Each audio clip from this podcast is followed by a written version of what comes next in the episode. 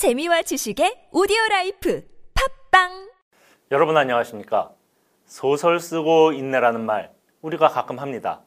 사실에 근거하지 않고 멋대로 상상해서 함부로 말하는 사람한테 사실이 아니다 라고 반박할 때 이런 표현을 씁니다. 그런데 아시다시피 얼마 전 추미애 법무장관이 국회 답변에서 이 표현을 썼습니다.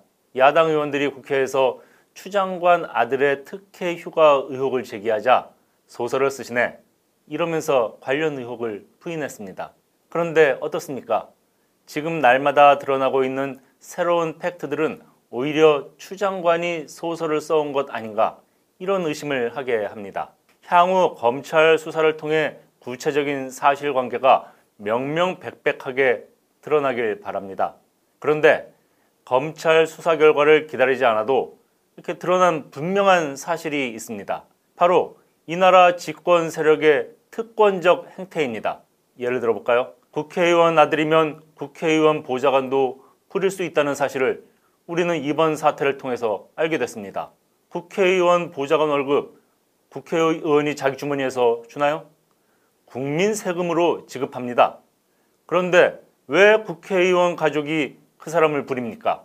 우리 같은 사람은 그런 특권 못 누리고 삽니다. 뭐 아직 더 지켜봐야 하지만 추 장관 아들의 휴가 특혜 연장 의혹이 뭐 사실로 밝혀질 경우 60만 국군 장병은 물론이고 군에 자식을 보낸 뒤 노심초사하는 부모들의 분노가 끌어오르지 않을까 싶습니다. 그런데 이 사건과 함께 요즘 특권층의 행태를 확인하게 되는 재판도 진행되고 있습니다. 조국 전 법무장관 부부의 자녀에게 허위 인턴 증명서를 써준 혐의로 재판을 받고 있는 최강욱 열린민주당 대표와 조 전 장관의 부인 정경심 교수 사이에 오간 대화 내용입니다.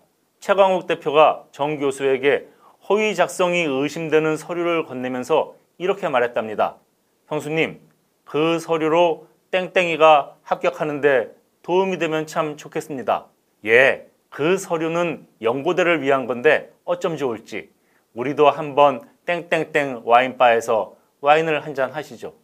정 교수 아들 조 씨는 이 서류를 연세대와 고려대 대학원 입시에 활용했고 2018년 이들 대학 정치외교학과에 최종 합격했습니다.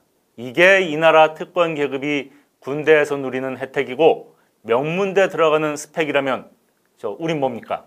영창 안 가려고 칼같이 휴가 날짜 지켜야 하고 대학은 오로지 자기 실력으로 가야 하는 보통 사람들은 정말 허탈해질 수밖에 없습니다. 그런데 높으신 양반들은 그게 당연한가 봅니다. 얼마 전 최민희 전 의원이 이런 말을 했습니다. 조국 전 장관은 초엘리트다. 서민들은 박탈감 느끼겠지만 불법은 아니다. 뭐 이렇게 말해서 보통 사람들 염장을 질러버렸습니다. 초엘리트는 편법 써서 뭐 특권 내려도 되는 면허증 가진 겁니까?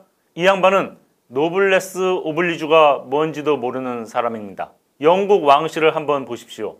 아르헨티나와 포클랜드 전쟁이 터지니까 엘리자베스 2세 여왕이 앤드루 왕자를 전쟁터에 보냈습니다. 여왕의 손자인 해리 왕자는 이라크 전에 전투 헬기 조종사로 참전했습니다.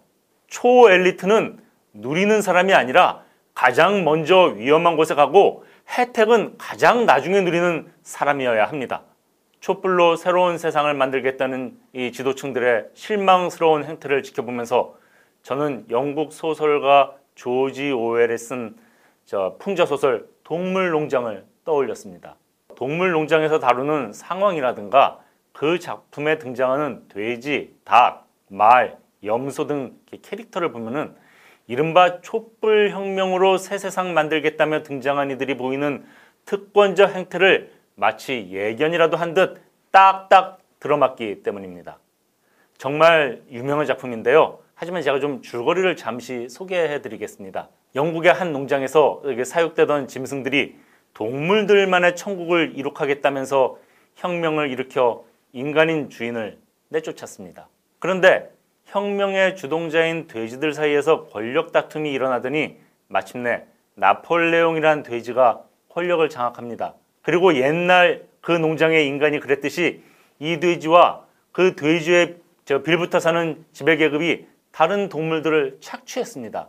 심지어 동료 동물들을 저 도살업자에게 팔아넘기며 새로운 지배자로 군림한다는 그런 내용입니다. 저 동물농장은 원래 소련의 공산주의 타락상을 조롱하기 위해서 쓴 작품입니다.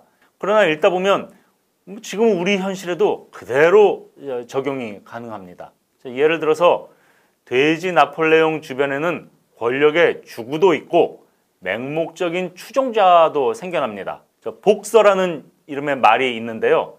돼지 독재자 나폴레옹을 열렬히 추종하는 지지자입니다. 그 복서가 이렇게 말합니다. 나폴레옹은 언제나 옳다. 이거 완전히 동물농장의 대깨문입니다. 돼지들이 혁명을 일으키면서 내세운 7개 혁명 공약, 즉 7개명이 있습니다. 뭐 한번 쭉 보십시오. 이렇습니다. 자, 읽다가 보면은 기회는 평등하고 과정은 공정하며 결과는 정의로울 것이다. 이렇게 말했던 문재인 대통령의 취임사가 떠오릅니다. 정말 멋진 취임사였습니다. 그런데 그 취임사 지켜지고 있습니까? 마찬가지로 동물농장의 7대 공약 이거 지켜지지 않았습니다. 돼지들이 권력을 잡고 보니 이 7개 공약이 너무나 거추장스럽고 자기네 권력을 누리는데 부담스러워졌습니다. 그래서 바꿔버렸습니다. 가령 어떤 동물도 침대에서 자면 안 된다라는 조항은요. 어떤 동물도 침대에서 시트를 깔고 자면 안 된다. 이렇게 바꿨습니다. 왜 이렇게 했냐면요. 돼지들이 권력 잡고 보니까 인간처럼 아늑한 침대에서 자고 싶어진 겁니다. 문제는 다른 동물들의 시선이었습니다. 그래서 국립 끝에 시트라는 새로운 금지 규정을 추가하고 자기들은 시트가 아닌 담요를 덮고 잤습니다.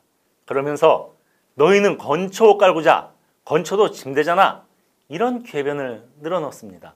그런데 이 정권 인사들의 교묘한 말 바꾸기 행태도 그 못지 않습니다. 추 장관과 그 아들의 지킴이를 자처하면서 아주 망언 퍼레이드를 벌이고 있습니다. 김태년 민주당 원내대표 추 장관 아들 옹호한다며 이렇게 말했습니다. 카톡으로도 휴가 연장 신청을 할 수 있다. 지금 군인들이 그 말 듣고 부글부글 끓고 있습니다. 세상 어느 군데가 카톡으로 휴가 연장을 신청합니까? 그걸 받아줍니까? 정청래 의원은 또 뭐라고 했습니까? 식당서 김치찌개 빨리 달라고 하면 청탁이냐? 이랬습니다. 권력 가진 사람이 나부터 김치찌개 먹겠다고 하면 그게 청탁이고 압력이지. 그게 뭐겠습니까? 서른 의원도 빠질 수 없습니다. 추미애 아들 군대 안 가도 되는데 복무했다. 오히려 칭찬받아야 한다. 뭐죠? 요즘 김남국 의원도 거의 여당의 엑스맨인데요. 하는 말마다 역효과를 내고 있습니다. 이렇게 말했습니다. 추미애 아들 군대 휴가 논란 청년들은 특혜 아니라더라. 우상호 의원도 카투사 자체가 편한 곳이다. 논란 의미 없다. 뭐 이렇게 말했습니다. 이분들 추 장관 아들 지키려다가 아주 우리 국군을 당나라 군대 만들 태세입니다. 다시 동물농장의 7대 혁명 공약 얘기로 돌아가 보겠습니다. 뭐 소설 읽으신 분들 아시겠습니다만 동물농장 7개 혁명 공약은 모두 폐기됐습니다. 그러고서 단 하나 새로운 조항을 제정했습니다. 아주 유명한 구절입니다. 많이들 아실 겁니다. 모든 동물은 평등하다. 하지만 어떤 동물은 다른 동물보다 더욱 평등하다. 이게 무슨 얘기입니까? 너희는 그냥 붕어, 개구리, 가재들이고 우리 돼지들은 너희와는 다른 귀족이야. 이런 선언입니다. 아까 복서라는 이름을 가진 말이 대깨문 해당한다고 제가 말씀드렸죠? 이왕 말 나온 김에 책에 등장하는 다른 동물들도 좀 살펴보겠습니다. 나폴레옹의 죽으로 나오는 스킬러라고 있습니다. 거세를 한 수태지입니다. 주로 맡은 역할은 사실을 조작하고 진실을 은폐하는 겁니다. 이 정권 들어 나팔수로 나선 방송들이 여기에 해당할 겁니다. 장차 나폴레옹의 권력을 이어받을 새끼돼지들도 나옵니다. 제가 누구라고 말하지 않아도 정권 실세들의 자녀들을 떠올리면 이해가 되실 겁니다. 혁명돼지 네 마리도 있는데요. 소설에선 나폴레옹 독재의 반기를 들었다가 살해당했습니다. 제가 보기엔 바른말 하다가 지난 총선에서 공천 탈락한 금태섭 전 의원이 여기에 해당합니다. 저 양들도 나옵니다. 맹목적으로 나폴레옹에게 복종하는 무리입니다. 이른바 문파, 조국 흑사에는 문펜이라고 표현되어 있는 부류가 바로 여기에 해당할 겁니다. 그리고 마지막으로 아홉 마리 개가 나옵니다. 이 개들은 나폴레옹의 충복이자 공포 정치의 하수인들입니다. 나라를 지키랬더니 추미애 장관 관련자 지키기나 한다는 비난을 사고 있는 국방부 공익 제보한 국민의 권익을 보호하라고 만들었는데 정권 권익을 지키는 행태를 보이는 국민권익위원회 공익 제보한 젊은 청년을 향해 단독범이란 극단적 표현을 써가며 공격한 여당 국회의원 등이 바로 여기에 해당합니다. 소설에서 돼지들은 네 발로 기어다니는 다른 동물과 자신들을 차별하기 위해 마침내 인간처럼 두 발로 서서 걷기 시작합니다. 책에서 그 장면을 발췌해 제가 좀 읽어드리겠습니다. 돼지 하나가 두 발로 서서 걷고 있었다. 스킬러였다. 나팔 소리가 나면서 이윽고 나폴레옹이 거만한 눈길을 좌우로 던지며 걸어 나왔다.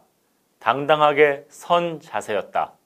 양들이 일제히 목정을 높여 우렁차게 외쳐대기 시작했다. 네 발은 좋고 두 발은 더 좋다. 네 발은 좋고 두 발은 더 좋다.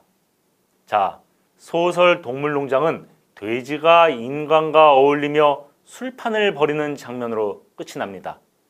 나머지 동물들은 건물 밖에서 이 술판을 당황한 표정으로 훔쳐봅니다.